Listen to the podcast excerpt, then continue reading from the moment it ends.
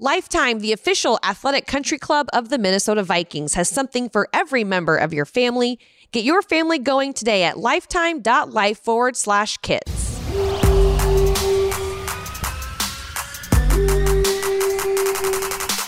I had a friend call me and Nice. said, "Hey, I heard that uh, Dennis, legend in the industry, was retiring, and that maybe you should uh, give him a call and let him know if you're interested or not." and every time, it, it never failed. Every game when I'm going to put the jersey on because it's so tight, he always steps back 300 pounds onto my foot with cleats on, and it hurts. You're listening to the Minnesota Vikings podcast. We are now finally in the training camp edition or version of our podcast. I'm Tatum Everett. Gabe Henderson, back, back. from paternity leave. How was your time off?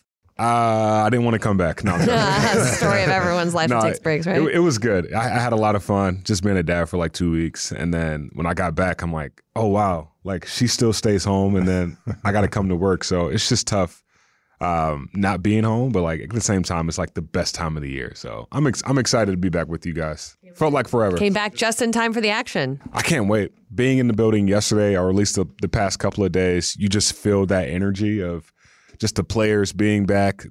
They're wanting to get going, and uh, I, I can't wait. This is what I mean. We've all been in the NFL, working in the NFL for at least five years now, so we kind of understand the the zero to a hundred kind of mentality of players not being in, and then they're being back, and it's just so much fun and so much juice. So I'm I'm excited just to tap into that and hopefully a, a successful season. I kind of joked with my wife after day one of uh, knowing that everyone was back in the building in camp, and it was a later night, and then got home, and I'm sitting there, and she's like, "What's going on with you?" And I just said, "It's only day one, and I already feel this way, just tired wise, and I just know it's just the beginning Yeah. of everything. So it's it's the fun, nervous energy for the beginning of what we hope is going to be a successful season. Yeah, Jay, it's one of those things where we've been talking about this, I feel like, for weeks and weeks and weeks. Yeah.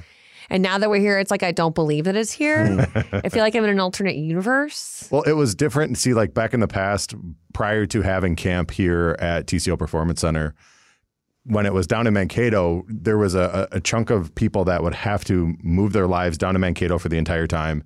But then there was another chunk of people who would stay back trying to get everything else ready. So, like, I would, Jordan Struck would go down to Mankato and cover everything every single day. And then I stayed back so that I could deal with things at the stadium and those kind of pieces.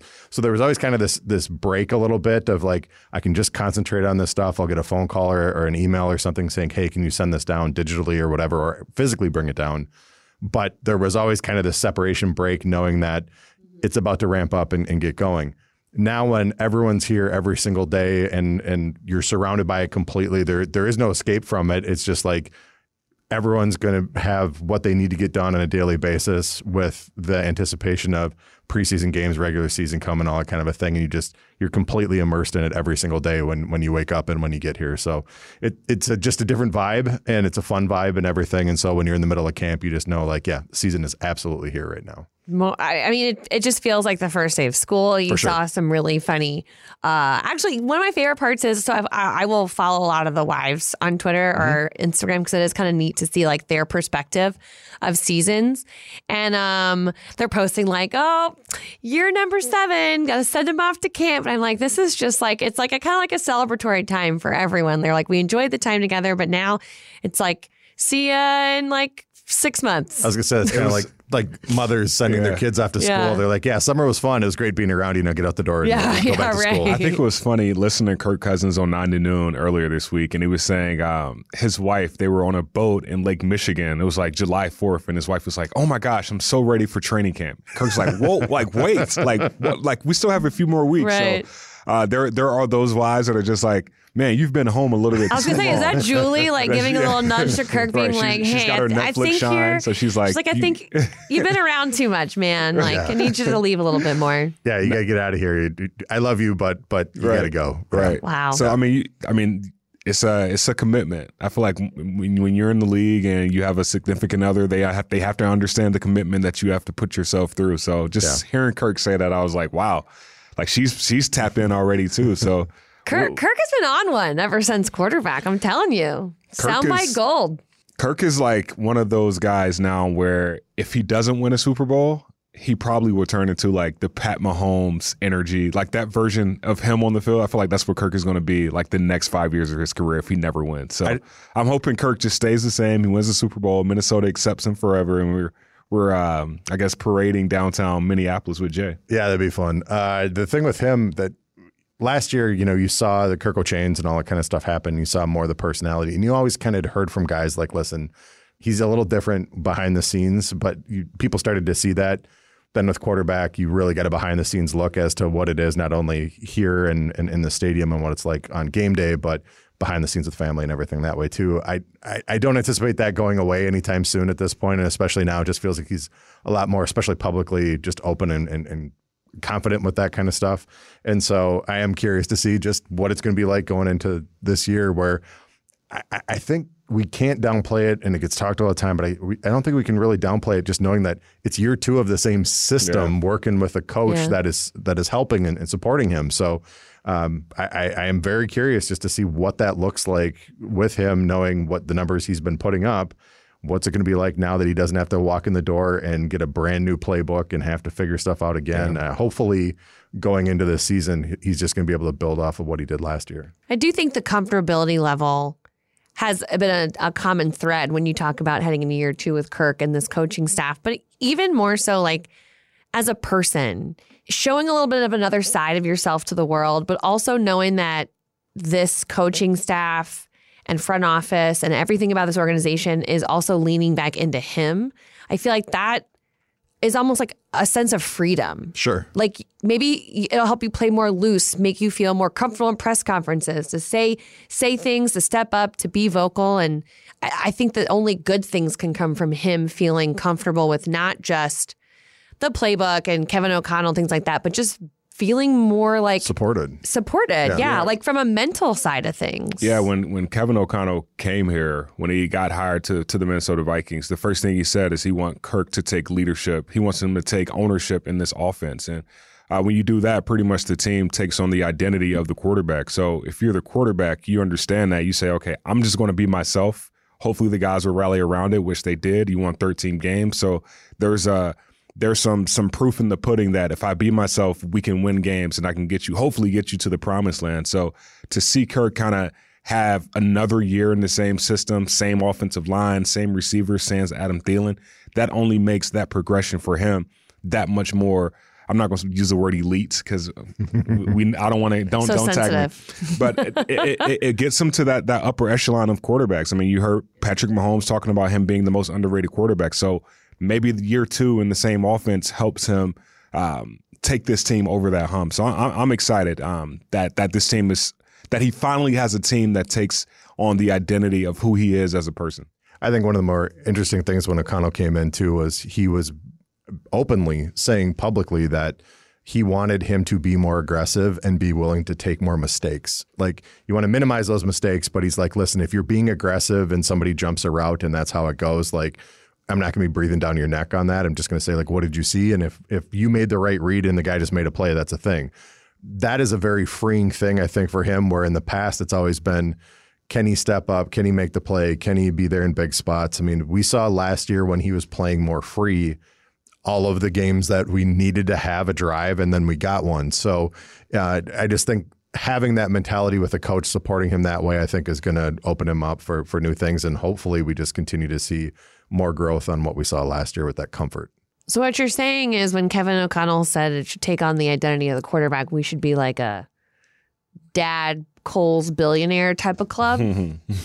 Some hey, people say that dad style Cole's be, billionaire. Be frugal with your with your money, but also. I don't know. I, I guess so. no, I am just so. kidding. Yeah. I, the first thing that popped in my head when you like take on the identity of the quarterback, I was like, bunch of dads. Well, it, hey, if that's what it takes. Yeah. Some say bunch of dads. Other people say cool, cool, calm, and collected. Oh, and there you uh, go. just calculated when he when he needed to be. And so Tough I think I think we got a ton of flash on this team.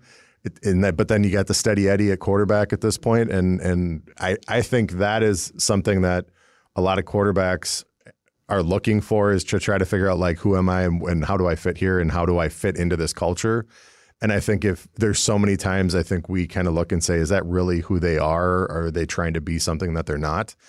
he's not doing that. He is he is as of now at this many years into the league, he is definitely himself and and comfortable with that. So speaking of getting into like the identity of this team and whatnot, there's obviously 90 guys reporting to camp, one of them being Danielle Hunter, which is great. Yeah. Good to see him in the building. Unsure when he starts practicing. I'm sure the contract negotiations are still rattling on. But is there a favorite battle that uh, position wise that you guys are really keeping your eye on when the players hit the practice field today? Well, speaking of the de- defensive end, that was actually one of my groups that I was looking at, and and we all know what Danielle can do when he's out on that field, comfortable with just what his role is and what he's supposed to do. He's a leader. We've talked about it repeatedly, fastest to 50 sacks in NFL history, et cetera, et cetera. But there's another group of guys there that are that are kind of trying to figure out, you know, where do they fit? There's been a lot of promise. You've seen a lot of guys in DJ Wonnum and Pat Jones get a lot of playing time and try to figure out what their role is going to be there. Luiji Vilain is somebody who was, you know, here last year as well. But then you see a guy like Dean Lowry on this team, and and you know, people have him slated, um, different sites and everything as far as the starter at that left defensive end position. But uh, Esezi Otomewo and James Lynch are both all guys. All of these guys are people that everyone says if they do take that next level jump, should be and could be a starter in this league. And I think as a team that in the past at least has liked to rotate through defensive ends to try to keep them fresh and to keep them aggressive out there. We all know that last year one of the weaknesses was pass rush. And so I think you need to see more of a push from everybody within that group, both on the left and the right side, just hoping that they step up and can be defensive contributors, especially with this new, what we assume, aggressive uh, Brian Flores defense. So I'm curious to see just kind of how this entire group handles going into this new defensive scheme.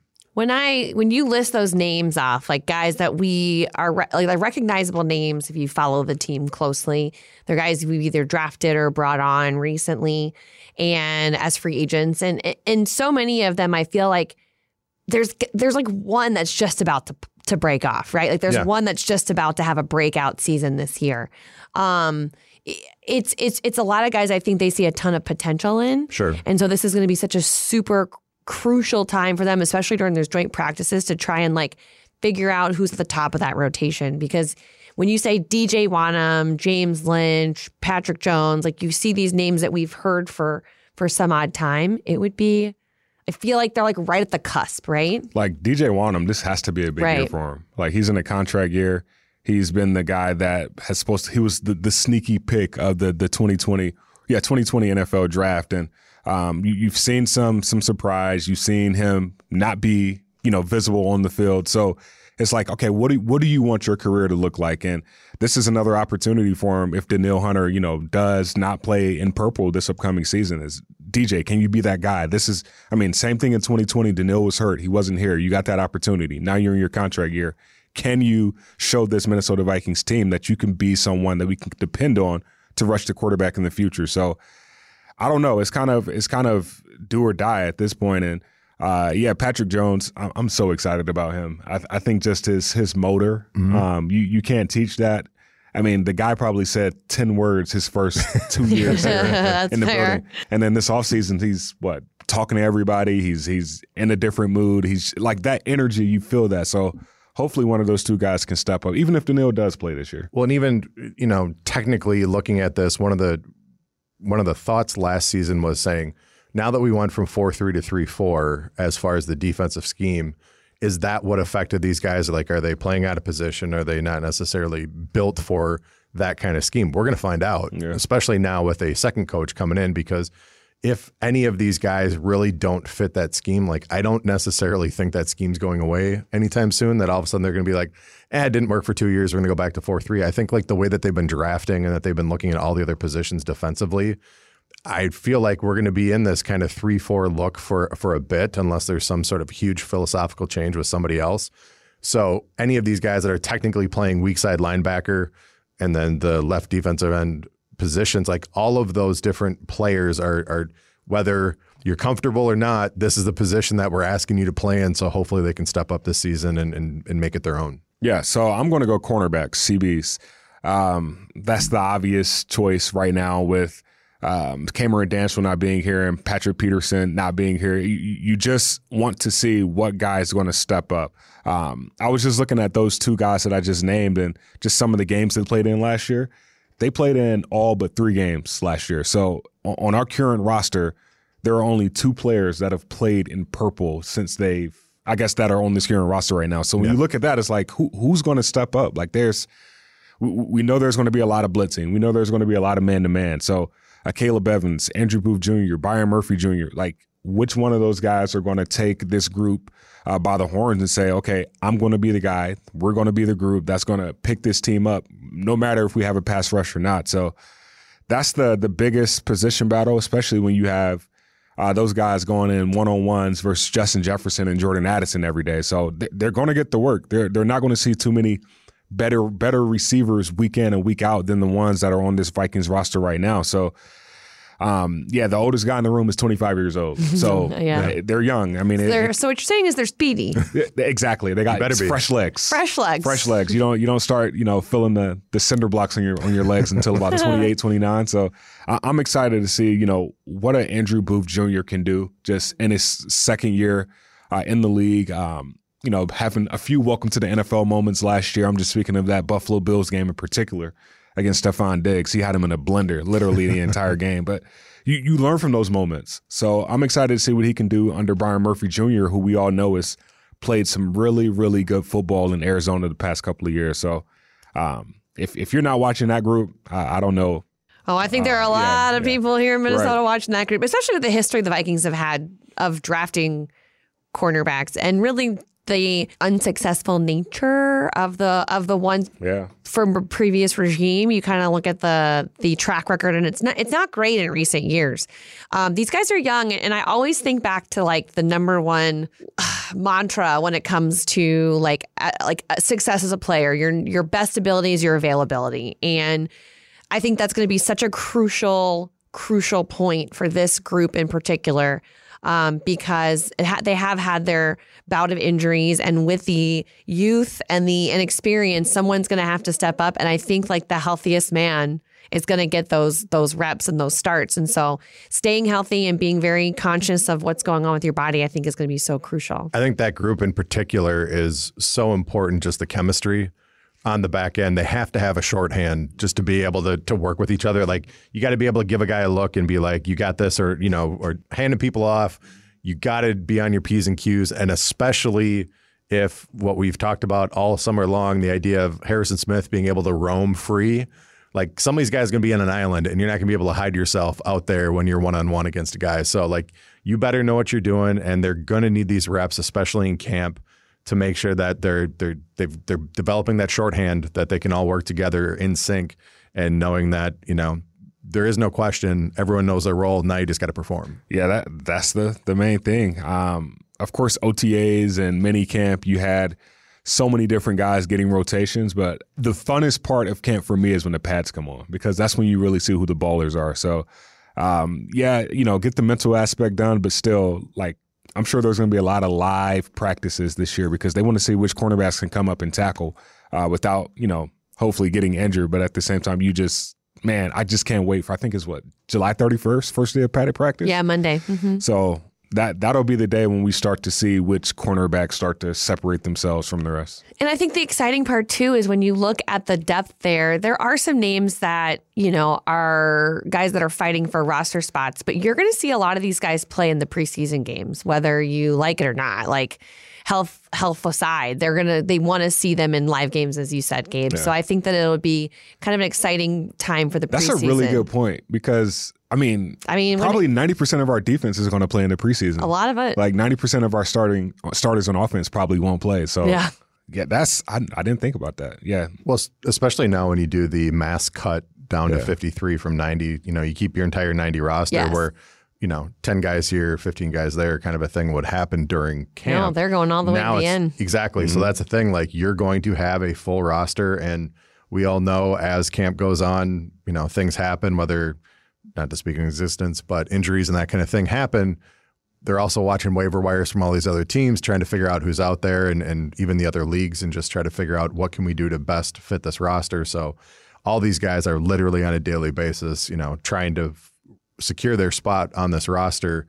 And so your Mekhi Blackmons and Akayleb Evans, uh, Joejuan Williams and Tay Gowans, all these different guys, they're all going to have to, every time they get on the field, put their best foot forward and, and be able to show them, like, I belong on this team because it just is the nature of the way the NFL works at this point. Y'all know you and I both were looking at um, ESPN's Vikings depth chart. Yeah. We have eight cornerbacks on our roster. Yeah. I don't I don't think I've ever seen that since I've been hired. It's a lot. Eight. Well, think about it. So you got, And of course, it's training camp, but like, and then you got six safeties. yeah, So I mean, there's there's 14 guys right in that secondary there that you're really just, are trying out. right. that's just it. And, and so then you know how important is the idea of of nickel? You know, like who's going to step up and take that nickel role? Um, we invested in a guy like Jay Ward at safety as well. A guy like Josh Metellus doesn't want to give anything like that up. Lewis Cine coming back Such a from injury, deep like that entire back end of the defense. There are so many questions going into this year. And so, uh, yeah, I think it's going to be one of the most interesting things to watch the entire 100%. chunk of camp in preseason. I'm really interested in watching the running backs as well. I feel like this may be like one of the like this segment probably should have been recalled, like renamed. What are the most obvious position battles that we're watching? Because you know, I feel like we have talked a lot about them. Quarterback. No, I'm. Yeah, right, right. Oh, yeah, that would be the most obvious. But, but, but, but, you know, with uh, the news that Dalvin Cook has is no longer with the team, and then Alex Mattison stepping up, I don't think it's like a hundred percent. Like it, I, I think it's his job to lose, but I do think the way that this system is going to run, and there's going to be so much room for others to get involved. Um, who picks up the pass catching? Uh, opportunities that Dalvin Cook kind of leaves behind. Who will fill that void? There's just some really exciting names in that room. Like, what type of leap can Kene Nwangwu take? Ty Chandler, after a great preseason, how is he going to bounce back this year? And, and will he have the same pop he did last year? Yeah. And then you've got DeWayne McBride, who was a standout at UAB. We talked about how many 14 guys in the secondary. There's only four running backs in the roster. That Yeah. that's that's and these are guys that have all been drafted, which is also pretty interesting when you look at it as well. Um and this is obviously excluding CJ. Like obviously he's in the room, but um, there are two fullbacks on the roster. So, but there's four pure running backs, and um, I, I'm excited to watch that unfold. See who kind of fills in what spots and and how. You know, I, I do think on week one, like it's Alex Mattison Yeah. starting, but but where where is this, where is this going to go? I think it, I think this is probably the toughest position to like evaluate during training camp, simply because like there's nobody getting tackled, and Alexander Mattison is probably not going to play in the preseason. Yeah. And the reason why I say that is because the the biggest thing that you miss with Dalvin Cook is his playmaking ability. Like, yeah, he, you know, there were some, you know, minus yards or, you know, tackles for loss. I think there was like a stat that for every two positive runs that he had, there was a negative run there. But those two positive runs, he was like making plays. And uh, Alexander Mattison, I think that's my biggest question mark for him is like, okay, we know you can fall forward. We know you can, if the hole is there, you can hit it. But like, can you actually make a play out of nothing? And that's what Dalvin Cook um, pretty much did. And I'm, I'm interested to see how, you know, Kevin O'Connell addresses that, like how he Yeah, how he looks at that, how he I guess how he grades playmaking during training camp with no tackling or no preseason game. So um, that that that is a really good point when it comes to position battles because we, we really don't know. Like Alex could be starting week one and week two, and let's say Ty Chandler comes in uh, week one when when Alex needs a break and then goes for thirty yard gain. Now the whole conversation reopens of like, hey, we- finally got a playmaker at this position. So it, that that'll be interesting. I'm, I'm I'm excited to see you know how they evaluate that this year. Furthermore, it's interesting because of the fact that the run game needs was kind of I didn't it didn't hold the offense back last year, but it definitely has the most to improvement. Um, I would say out of the position groups in the offense. Um, and obviously that starts with the line, but I really want to see where Curtis Modkins, the run game coordinator, former offensive coordinator in the league, he's got so much experience. Like, how much creativity is he given? How he works with Wes, how he works with Josh Oliver, the new tight end, who's really good at run blocking. Like, how are they going to shore that up? Because I know, you know, th- I think they were like 20 something in running and rushing. And so I, I'm interested to see how that would also play as a factor into this. Sure. And a couple weeks ago, we had uh, Charch on, and he was Yeah. pounding his hand on the table saying, Ty Chandler's my guy this Oh, year. yeah. Oh, he's a big Ty Chandler fan. Yep. And so part of it for him, too, and, and we kind of talked about this. Charge. Similar to Tony Pollard, just thinking of his Yeah. use, the way it was down in Dallas. And you know, his whole point was just saying, I think Ty is going to be so important given if he takes on the pass catching duties and being more shifty in open field, that he's going to be undeniable. Like you gotta gotta put them, um, swap them in and out as games go on. Um, you know, and I, I think back to when we've had in the past kind of a thunder and lightning uh, backfields on this team with uh, Jerick McKinnon and Latavius Murray and those guys where they would kind of take on different duties. But if you get to a point where, you know, maybe you are sharing some of that, I think a guy like Alexander is going to say, you know, kind of over my dead body to start. Hmm. Um, but I think it that this whole position group, I mean, they also are crucial on special teams. You know, there's there's a discussion of saying like, how does Kene fit in? Um, it's just it's going to be really weird um, just to look at this new running back position to say, yeah, we have some of these guys that we recognize, but it's going to be a completely revamped idea because of what Dalvin was able to do. I just think if they're going to be more intentional, they go, oh, Mattison's in here, it's going to be a run. Chandler's in the backfield, it's going to be a pass. And defenses yeah, try true. to run mm-hmm. like that. They're going to have to be more versatile. Otherwise, you're going to be looking at your offensive line saying, you just, everyone knows what you're doing. You have to be as aggressive as possible and make this happen. Otherwise, the the thing that you would worry about in those situations is when they do start to guess on that. If they start to guess correctly, that means that in passing situations, you know, Kirk's going to take more pressure, and uh, in running situations, they're just going to be more stout on that offensive line. So something's got to give, and uh, you know, hopefully for all of these guys within the running back room, they're able to step up and and make sure that you know they don't skip a beat, and that we can be more versatile than predictable and uh, if that's the case, then that just opens up in a completely other lane for your offense going into the season. Yeah, Charch is picking up Ty Chandler in a lot of his uh, late really? rounds and a lot of his uh, guillotine leagues. Yeah. Mm-hmm. that yep. doesn't surprise me. No. That doesn't surprise no. me. Char- Charch would do something like that. Yeah, late rounds and trying to look win, for him. Then well, then, well, then, and then, you know, yeah, who knows? I don't know. How, what's, I wonder what the probability of his win, his, like, what's his winning percentage? I was going to say, when you're in 30 leagues, you, you, can take some swings some yeah, that right? stuff, right? oh, my goodness. Well, I guess yeah. we need to ask which, who, which running back are you going with? Because clearly you win your fantasy leagues every year. I so. don't, I, I place. I have yet to win. She does well. Uh, I do okay. do well. Okay. Um, if I had to pick one from, from, our running back room. Yeah. See, that's what's tough. I don't think if I were to take this as a non, you know, employee of the NFL picking my fantasy, I don't know if I would pick a Vikings running back right now. It would be really difficult to make that call because I'm thinking of like, well, and then obviously it depends on like what kind of a league you're in. Is it PPR and that PPR? Kind of thank yeah. you. Yeah. See, this is how good I am at fantasy. I, I can't even recall what PPR is. I just get I've lucky. Never, I've I never played, so you're 20 um, like. Yeah. So I think I think I would choose Mattison for now, but I don't think I would take him super high. I don't know what his reps are going to look like, but I want someone who's going to score touchdowns. But it's the it's the running backs that do both that you want to get right. Like yeah. you, like Tony Pollard, great. Uh, Nick Chubb, like you want someone that can like they're able to. Kareem Hunt was fantastic. Ekeler, like yeah, Ekeler, Ekeler's yeah. You want someone that can like score passing and and and rushing touchdowns and, and contribute on both. That's why you draft a quarterback that can do both too. Like that's why not just because Patrick Mahomes is the most successful quarterback who wins Super Bowls, but you want the running as well as the pass. That's why Justin Fields, he might not win games, but he'll win you fantasies. To go nice and nerdy for uh, fantasy football, this is the ultimate handcuff situation where if you draft Mattison, Ooh, you need you- to pick up Ty Ty Chandler, Chandler. Late, in the, Yep. late in the draft. So Yeah. True. that's yep, how it works. handcuffed. Yep. that's always good. Gosh, I gotta start thinking about that, don't I? You're welcome.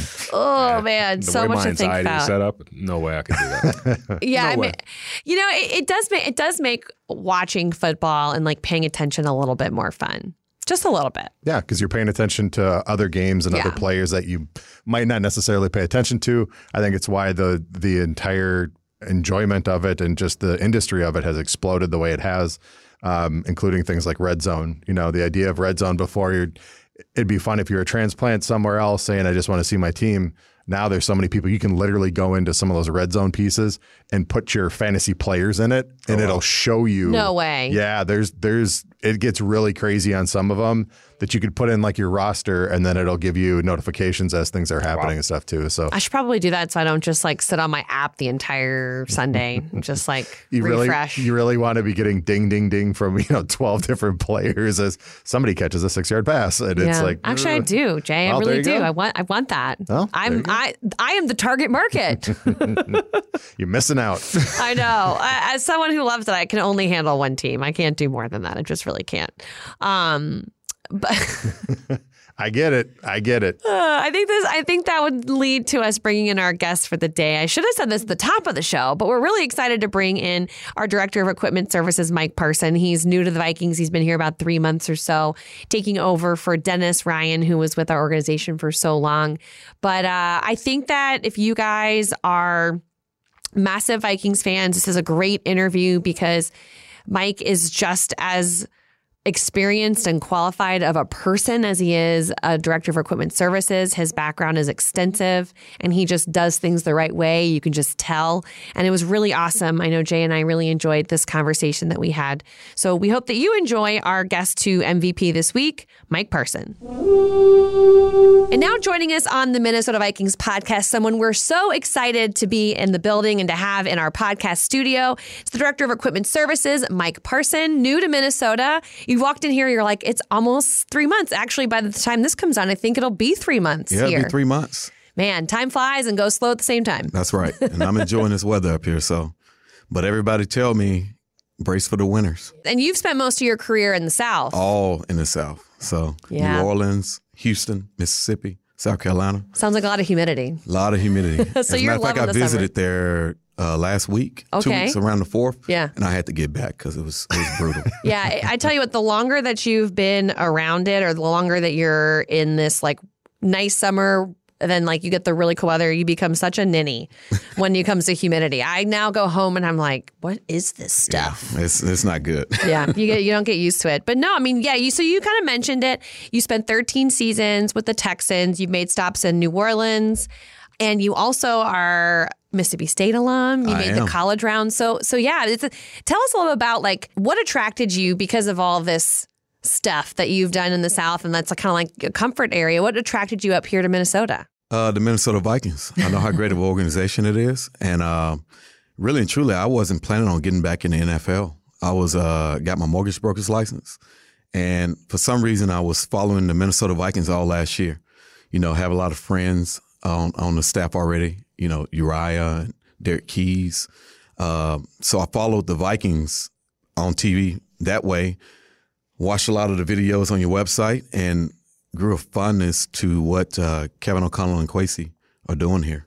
That's awesome. Yeah. So when did they list the job online? Like, was it that easy? No, so I had a friend call me and Nice. said, "Hey, I heard that uh, Dennis, the legend in the industry, was retiring, and that uh, maybe you should uh, give them a call and let them know if you're interested or not." I, and it, I really wasn't going to get back in it, but this was the only organization that I had interest in because of one, of the top notch facilities here, and the report card that the players put out about how you know they were treated, and then you know talking to Uriah and those guys, they really enjoy working here. So if I wanted to get back in it, it I wanted it to be a good situation. I thought this was a great situation. That's great word of mouth to, to have that. Um, go back in the way, way back machine. And how did you get started in this in the first place? Because I know there's certain people that just, they love doing it. There's other people that kind of fall into it. So, like for you, how did you get started in this industry in the first place? It's, it's funny because I wanted to play football, but I was like a buck 15.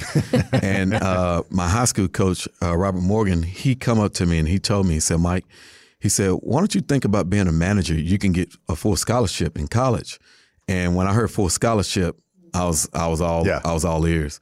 Interesting enough, my high school mascot is the Vikings, and uh, Go figure. yeah. So I, I thought that was pretty ironic that you know I started my career as a Viking, and Nice. hopefully I end my career as a Viking. uh, but then I went off to college at Mississippi State, got a full scholarship doing it, and um, I was actually going to school to be a journal in journalism because I wrote for my local newspaper as a sports writer in Vicksburg, Mississippi, called the Vicksburg Post. I did. I started that when I was 15 Wow. on a dare from my older brother. he, he said they're not going to hire you, and I said, "Watch it, they're hiring me." Wow. And I, I did that all throughout college. And then I realized that I enjoyed doing equipment. And then I did a summer internship with the New Orleans Saints. And I worked for Dan Simmons. He worked for the Saints, I think it was 43 years. Wow. And he's in there, the Saints Hall of Fame. So I worked for some pretty big legends in the equipment industry because my boss at Mississippi State, Phil Silva, he worked there for like 30 years. And just, I, I just took nuggets from each of those guys and kind of molded myself into what I think is a, the perfect equipment guy. You know, collaborate with everybody in the building, try to be positive because you're around the players all the time. So it's for me, it's we love to win, but whether we win or lose, I have to do the same job. So I try to have the best attitude when the guys come in. Yeah, it's funny that you mention like collaboration because I think I think one of the first questions I really put in here was like if you had an average Joe walking down the street, how would you describe what you do? Because I think it's more than just like, oh, here's a cleat, here's a helmet, any of that. You know, like the Yeah. Uh, surface level things. So the the equipment manager position has really been evolving over the last, I would say, ten years, especially when you look at the health and safety aspect of it. Um, the equipment industry has really grown. We we test pretty much every protective equipment that the players wear: helmets, shoulder pads, cleats. That's a big thing for us because properly fitted. I mean, you can't.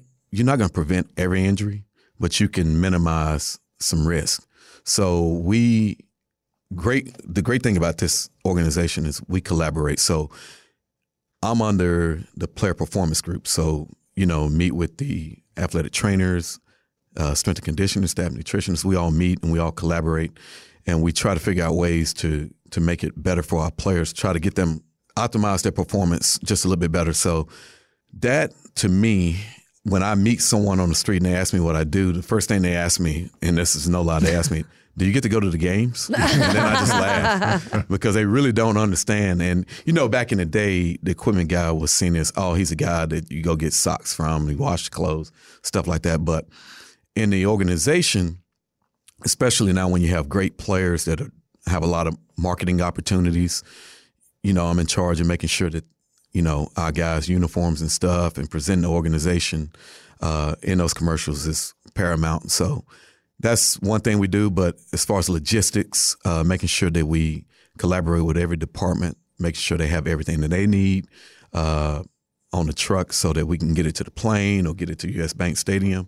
Um, but I- really enjoyed that part of it because there's nothing better than sitting on a plane after a win and everything went right Yeah. and uh, you can just kind of take a deep breath. So I get I get my rise off of that. That's the thing. Like your department, the grind that you guys have on an annual basis is unbelievable, especially during the season. I mean, it's it's more than six days a week. It's typically Yeah. seven days a week, all hours. We get back. You know, people get back from the plane. They want to just go home, go to bed. You guys are going back to the the office and mm-hmm. start doing laundry, getting everything ready for for the next day for practice and stuff. Like the grind that you guys have to do. You really have to love your job in order to be doing that. Correct? Yes, you have to you have to be self motivated. But one thing we as a staff we strive to do is to support the players and coaches so that when they come in every day, they don't really have to worry about much. Uh, but you have to take a lot of pride. That's something my guys they take a lot of pride in the work that they do, uh, making sure that the players look really good on the field. But they also have to be physically fit because, like you say, it is a grind. If you watch Terrell out at practice, he is running his Yes. butt off, and you know Adam and all those guys they having to pick up all these heavy pads and all that stuff. So we we have to keep ourselves physically fit because we're on our feet all day long. But we we love the grind of it. We love, like you say, after a game, we're resetting. We we getting ready for the next one.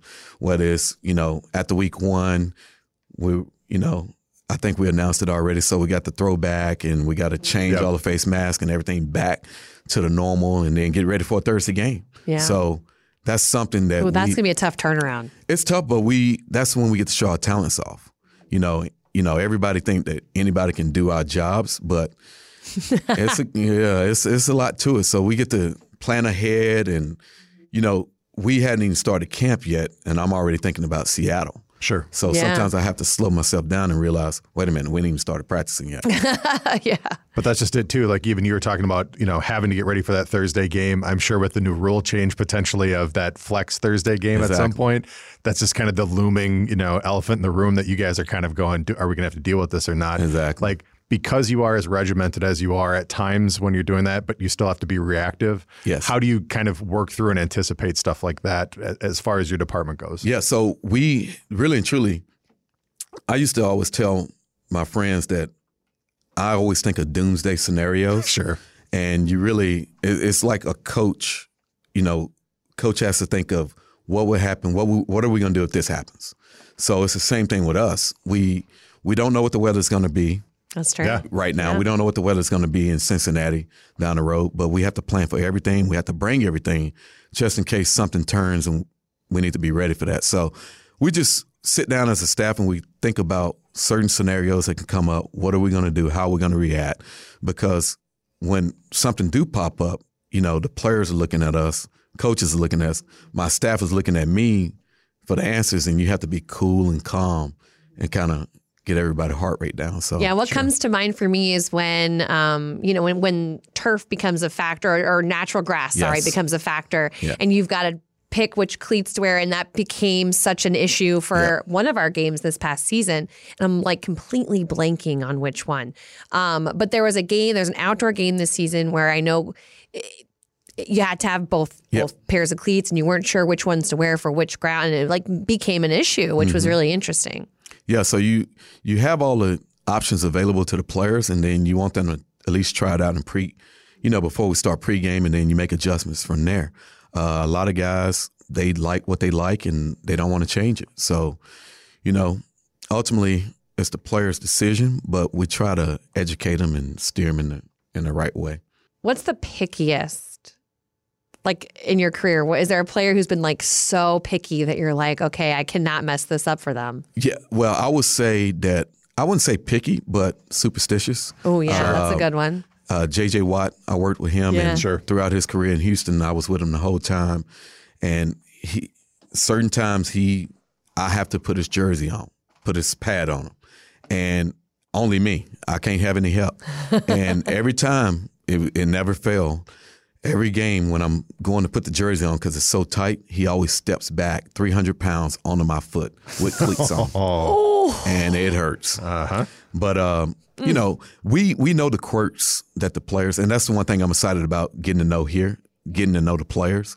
Uh, like I said, luckily I got a staff that was here before, and they know a lot of what the guys like. But I'm I'm interested to see what are some of the quirks of some of the guys. I love that you use quirks. That's Yeah, such a great yeah, word yeah. for it. Yep, and uh, it's it's interesting because we know what every individual person wants, how they want it. That's coach, player, Mm. staff member, but then I have a hard time remembering people's name when they introduce themselves.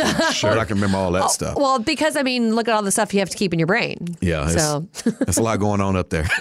And that's the thing too, like the fact you said, you know, you've been here now for a few months and you're trying to get everything acclimated and ready and camp's about to start and everything. Like how much of it was, you know, drinking from a fire hose, just trying to get up to speed and get ready for what's about to happen. So a lot of it, I, I really leaned on Terrell and Adam and Blake because, like I said, they've been here and they've done such a good job with Dennis in the past.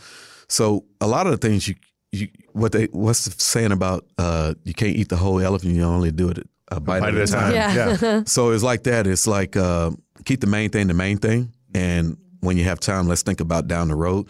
But really and truly, Dennis assembled such a good staff of people that work game day and all that stuff. And I met with all of them, let them know, hey, whatever you were doing, let's continue to do that. We'll evaluate it. If there's a more efficient way to do it, we'll we'll look at changing it. But right now, we're not making any drastic changes per Sure. se.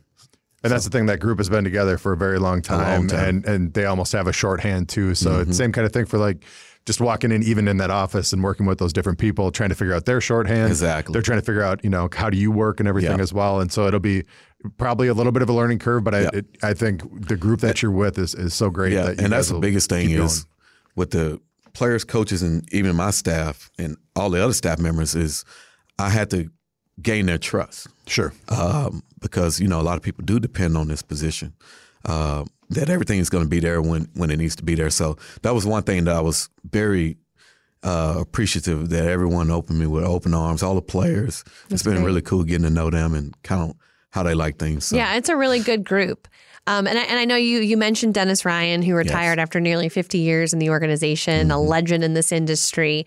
And you're only the third I know. in Vikings history to be um, in charge of equipment services. So when you, when I say all that to you, like, what does it mean to you to be able to take over for someone like him? It's it's a complete. I'm flattered one, and it's an honor. Um, I've gotten to know Dennis when I was in Houston. We would meet uh, at the equipment managers meetings, and Dennis is a very humble, quiet guy. But for some reason, I would always get him to talk to me, and we became really good friends that way. I, as a matter of fact, about three weeks ago, we had dinner. Uh, and you know, I just wanted him to know that don't feel like you're stepping on my toes if you want to come back around, because as far as I'm concerned, you are this organization. Yeah. Uh, and so, uh, like I said, I was really flattered whenever he called me and see if I'd be interested in the opening and uh, just everything that he's done throughout his career. I mean, he was innovative in some like I'm learning a lot about him. I'm learning a lot about uh, Stumpy. I think. Stubby, yeah. yeah, I'm Yeah. learning a lot, and it it to me it's an honor to carry on the tradition that those guys has set forward with this organization because I was only the second in Houston, but Houston was such a young New organization, organization, yeah. and it's cool for me to learn the history of the Vikings Yeah. and just you know try to continue those traditions. My favorite story Dennis ever told about being an equipment manager was when he was with Stubby, and, and it was prior to them moving from Met Stadium and when they were moving to the other facility. And uh, his boss decided he didn't want to have to move all the equipment. So he took all the equipment out in the parking lot and just put kerosene on it and lit it on fire. I did not and, hear that. and so the deal was they lit it on fire, and then the neighbors that were around the stadium at the time started calling the fire department saying the stadium's on fire. so all of a sudden, all the all the fire trucks and everybody come flying around the corner. And they're like, "Oh no!" And then they pulled up, and he's just like, "No, we're just we we're not going to move this stuff, so we're just you know getting rid of it." And the oh fire department just looked at him and said, "Next time you do something like this, at least give us a heads up so Yeah. you don't get You all need, these like, a phone calls permit for from the public." Exa- and, but that was the thing, and that's that's why when Dennis was one of the guys that when pe- someone would would try to sell something that was an authentic helmet or a jersey or something along those lines, they would call him to say, "Is this real or not?" Because he knew a giant chunk of the historical artifacts that we would have from before Yeah. were burned in that little bonfire that they had.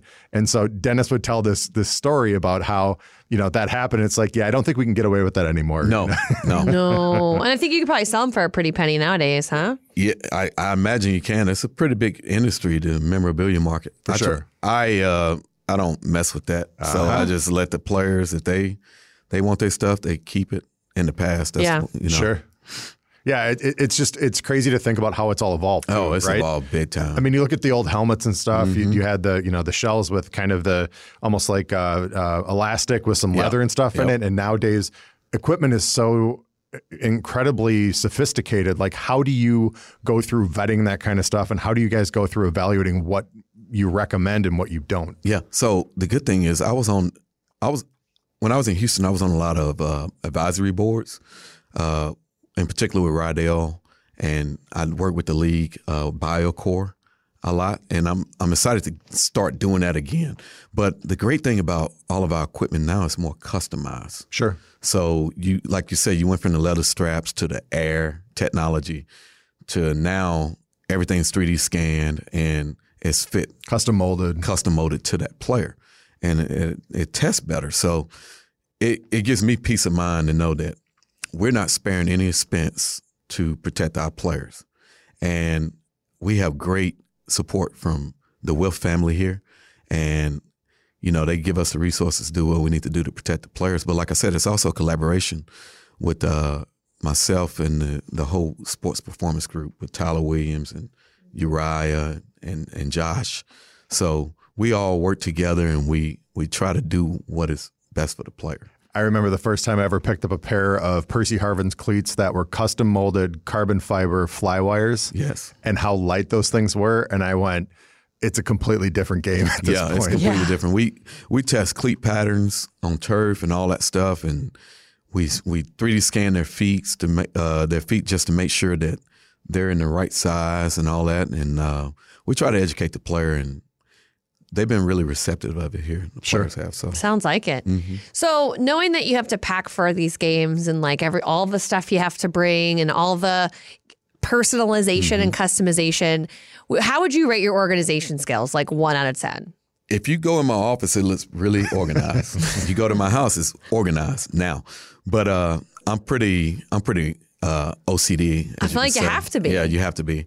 Um, we have our superstitions as well, our processes that we do, checklists upon checklists, and more than one set of eyes on it, on everything, because you don't want to get complacent and think, "Oh, I got this," and you mess up and misspell a name on the back of a jersey or something like that. Oh So, yeah. um, like I said, I enjoy it. It's, it's something I really, I enjoy the pressure of getting it done each week for the team. I love being dependent on. So uh, for me, I enjoy it, but I also love uh, the camaraderie that me and my staff have, and you know, we're building to get to know each other and kind of, like I said, our quirks and things like that. And uh, it's it's been fun though. Yeah, really because not one no no one man can get it all done, No, which is no. why it's such a cool team effort. Like I tell those guys, I give them all the credit and I take all the bullets. That's my job. So But that's the thing too. Like thinking about even on game day, one of the things that's always impressed me, especially on the road, is just how everyone knows their role, everyone knows their duties, and everyone just kind of handles their business, even if they have to react in a pressure situation. Mm-hmm. So you see like yourself and your immediate crew on the sideline, but then there's a whole host of people that are also handling everything else in the background. That's and, right. And and as the game is going on, you know, you might not need something anymore, and you're packing that kind of stuff up and sending it to the truck so that within half an hour to an hour after the game, everyone's on the bus and heading to the airport, That's kind of a thing. Like your crew has to almost be militaristic. That's right. in how they handle all their business. Yeah, and uh, always I, I use the analogy. You know, I watch a lot of um, videos, educational videos about like Air Force One and stuff like that, and you hear all the former captains of Air Force One. They always say we have zero failed missions, Sure. and that's what we try to do. We try to make sure that every little minute really counts when you think about it, because you got players, you got coaches. They're all up there on sitting up on the plane. The players just got through playing for three hours, and we want to get get in the air so they can start the recovery process. So we try to figure out how do we shave some of those minutes down. So at halftime, you know, a lot of the things that we don't need, we already get that packed up. As soon as the stuff come out the field, we send one truck to the airport, and that stuff is being loaded up, and then we come with the last truck, so we don't have that much of a wait time. For me, that's just stuff that I really enjoy. Is sitting down on a plane, and by the time everybody is settled in, we're closing doors and we're getting ready to go. Well, because you're finally relaxed, You get to relax. right? Yep. So so do you ever watch any of the game? Or are you so focused on like what you got to get done? I do watch the game, uh, Okay. but we watch it in a different way. Okay. We're looking for any equipment malfunctions. Gotcha. We're listening to the coach to quarterback system just in case, you know, Kirk is not getting it or, you know, just we we we really have to look at it a different way. And then we can react to anything. But we do so much prep work throughout the week that you really it's a lot of watching watching the game. Like me, I'll be in the locker room after halftime from on just to make sure that everything's getting loaded up and we're ready to go and we're ready to go after the game. So uh, that's when the trust of my crew, which I do, I trust them a lot. They'll handle all that out on the sideline. Yeah. And you know, and then you don't know what the outcome is. oh, I know what the outcome is because I'm checking that score. Yeah, I bet. I But, you know- That's funny. And there's nothing greater than seeing the players and coaches walk in the locker room after a win, seeing the sheer joy on their face. Everybody in the organization, they take a part in it, and it's knowing that we are kind of like the tour management of the group. We, but we're still working. We we get to enjoy it too, but I don't really get to enjoy it until I sit down on that plane and I the bet. doors are closed and we're getting ready. We're I taxing bet. And you guys are always the last on. Yep. It's amazing what you do. I have to. I it would. I'd be remiss if I didn't shout out to my bestie Brayson. Oh yeah. my road my road best friend. We sat next to each other every every on the bus every time because he was always the last in and I was like, sure, come sit next to me. And then it was a tradition and became Yeah. superstition, which I guess is part of It the whole thing. part of sports. Yeah. Welcome to sports. which is part of it. Um, the classics you mentioned a little bit ago. Yes. What do you think of them? I think they're gorgeous. It's pretty cool to like. Ha- what does it take to like um incorporate like a brand new uniform into the system as well? So I I would have to be completely honest. I was not involved in this. This No, it's like three years Ram. in the Yeah. making. It takes years in the making, uh, but it's it's one of those things where everyone in the organization, uh, from ownership to Erin Swartz and her group, uh, everyone gets involved in it, and you know they take the the input of the equipment manager, but you know I like to let them. In in the past, I like to let them handle that, and I just give them my advice on certain little things. But it's fun. Uh, I said I use the word gorgeous, but I think the players say they're lit or fire or something like that. Something like that, yeah. And uh, Drip something. yeah, I don't drip. know. There we Who go. knows? yeah. So no, it, it was cool. You know, my first day on the job to walk into the office and they hand me a box and say you need to keep these under lock and key. Oh wow, yeah, So that's it, kind it was cool. a little bit pressure. Sitting on a secret. Yeah, I was sitting on that secret for a while. yeah. And you were you even talked about it like right away at the beginning of the interview too, just the idea of you're going to use these week one, but then you got to go back to kind of the the current Yeah. look and everything. So the turnaround in that on a short week as well. I mean, that's going to be a lot of decals and and face masks and everything else you got to get ready. Yeah, and uh, you know the great thing is, like I said, these guys they we've already discussed a plan on how we're going to get that turned around, what we're going to do. Um, you know, after the third preseason game, we got to switch it to the classic helmet look, and um, we have a great partnership with Nike. Uh, it was funny because you know I knew that we were going to wear in week one, but nobody else could know it yet. Sure. Like even on your staff. I, I did kind of mention it to them. Okay. I was. I mean, no. I mean, yeah. As long as they uh, kept secret. the Nike guy reached out to me and he's like, "Hey, Mike, have y'all decided when y'all gonna wear those classic jerseys?" And I asked him, I said, "Dustin, are you sitting down?" he was like, "No." I said, "I think I need you to sit down." and he was like, "When?" I said, "Week one." And then he just started breathing heavy. He's like, I gotta get those like, out. "But I was told we was gonna wear them later in the year." I said, "Yeah." There's a lot of factors on why this is happening, and we got to make it happen. So I told him, I said, "Take a week." Let's think. You get in touch with the factories. I'll come up with a plan here, and we'll execute it. So now the pressure is on because we announced it. yeah, yeah. and We announced it, and they're for sale. So the for sale. production of them Yeah. is is happening. Um, you mentioned a little bit earlier. I think actually, I think before we got on the podcast because packing makes me think of like taking trips, and I'm like, Yeah. you're probably like an expert Yes. packer because you also love to travel. Oh, I love to travel. And uh, so I wanted to ask you, like, what's your favorite trip you've taken? So over the last two years, as a matter of fact, it was about a year ago, I took a trip to Croatia, and I was. It was funny. I was in Croatia. I was on a yacht for ten days, and I ended up staying in Croatia for fourteen days. But I was only supposed to be there ten days. But my buddy was like, "What you got going on?" At the time, I was unemployed. I was like, "Nothing." He said, "Cancel your trip back home," and I did. And uh, we ended up staying in Croatia for two weeks, and then we ended up going to Monaco afterwards. Amazing. So I was in Monaco, and for my birthday, we ended up. Uh, he ended up. We got a helicopter and we flew to San San Tropez. Tropez, Oh Yeah. my gosh, and we that's had amazing. lunch. Yeah. So I did Brazil. I did Sao Paulo and Florianopolis in Brazil, and um, I also did a mission trip back in 2019 to Israel and Jerusalem. I was there for three weeks, and uh, interesting enough, the the group that I'm an ambassador for headquarters is in Minneapolis. Oh, So back in 2019, I did some homeless ministries here in Minneapolis. And now that I think about it, looking back on it, uh, all the signs were pointing that I was going to end up being here. oh wow. Yeah. That's crazy. Uh, every time I hear Croatia, obviously it's so beautiful, but I also am like, I would need to go on a Game of Thrones like I actually went tour. to that. Yeah, I went to that area. because you want to see what King's Landing. I think. For sure. Yeah. I know I'm a loser. and like the food that. there is phenomenal. Yeah. Oh, and bet. the people there are just great people. So Well, you said you were you were unemployed. I know you joke about it now. Yeah. Mm-hmm. You were unemployed for those two years after the Texans, and I saw when you tweeted out that you were coming here. I love what you said here. You said, uh, "For every stumble in my life, I've always upgraded." that's right. What what you know? Obviously, you you didn't know if you were coming back here, but what Yeah. was that time like, and what did you learn about from that experience to now? Yeah. So the greatest thing, you know, I'm a, I'm I'm obviously a huge Christian. Um, I'm a bi- big faith guy, and I always believe that when things happen to you, they happen for a reason.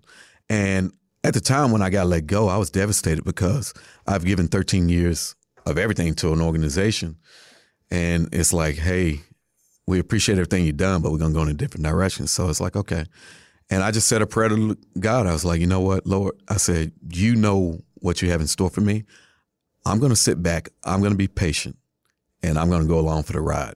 So for those two years, I got to spend a lot of time going home to Mississippi to visit my mom and was able to be with her for what at the time we didn't know was her final birthday. I, you know, was able to spend all the holidays with her. And then the last, and I might tear up here, last six days of her life, I got to spend with her. So Amazing. Everything happens for a reason. Everything happens Fully for a believe reason, in yep. that, and now you get to start this amazing to- chapter here. the blessings are flowing right now. I, I really am. Uh, I tell all my compadres in the industry that I hit the jackpot. This is a great organization, great facilities, both practice and game. But the people in the building are what makes it what it is. Phenomenal people here. We're glad to have you, man. So awesome glad to have here. you. It's a, Yeah. it's, yeah. I think everyone is just really excited that you're here, and it's hard to replace Den- Dennis, but Let I me think tell I think you're the guy to do it. I hope I, I told I told uh, Mark Wilf this that I cannot replace Dennis Ryan, so I'm not going to try. All I can do is try to be the best version of myself. But Dennis is a, like I say, he's a titan in this industry, and I'm honored to uh, carry on what he's already started. Well, thank you so much for taking the time to talk to us today. Yep. Really appreciate it. I know you guys are so busy preparing for training camp, Yeah. and that's what's crazy. It goes in ninety and getting ready for ninety guys, and then. Well, it will be here in well this week. They'll be here this week. So It's you're you got a lot on your plate. So thank you for doing this. Absolutely. Thanks for having me. Thanks again to our director of equipment services, Mike Parson, for being on the podcast because I know he's a very busy man right now. Yeah. Planning for camp.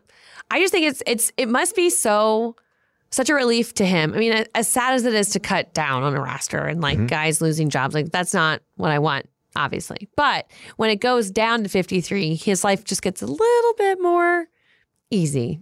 Yeah, well, it's you, you lose forty percent of your roster basically at that moment. But I think for all those guys, like they have essentially their protocols, and and as he said in the interview, the staff that he has is so good at what they do, they just kind of have a second hand to how this is going to get handled. So for a guy like Mike, who is as as he describes as diligent a planner as possible for all scenarios. I think you know they they look at it as once kind of the edict comes down and, on who's staying and who's going, they still know there's going to be fluctuation there with trying to pick up other players, et cetera. But a guy like Mike, it just feels like he's got his head on his shoulders and he's kind of trying to look not only you know two days ahead, he's looking two months ahead to figure out exactly how they're going to function within not only training camp but then start a preseason and, and, Yeah. and uh, the regular season itself. Yeah, I mean the collaboration factor means a lot to him, and I know that's probably what really resonated when they were looking for Dennis Ryan's replacement. And honestly, like it's just been really awesome getting to know him, and I'm sure that we will we will obviously miss Dennis, but Mike is a great a great person to fill those shoes.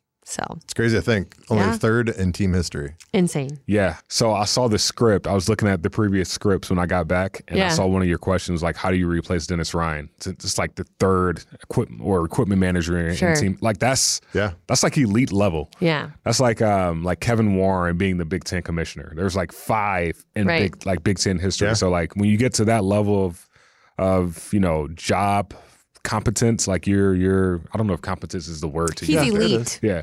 Um, yeah, he, elite would be a great word to use there. He's elite. So And I think that's part of the reason why Mike got the job too. Is I think his experience and everything he'd been through, college and pro, and then just kind of knowing his reputation, and it felt like.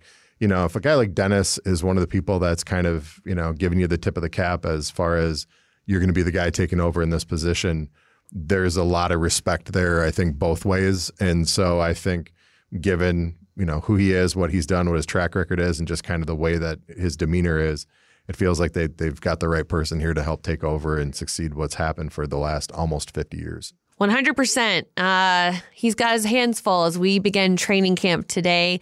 The players reported yesterday. They hit the field today as we record this on Wednesday.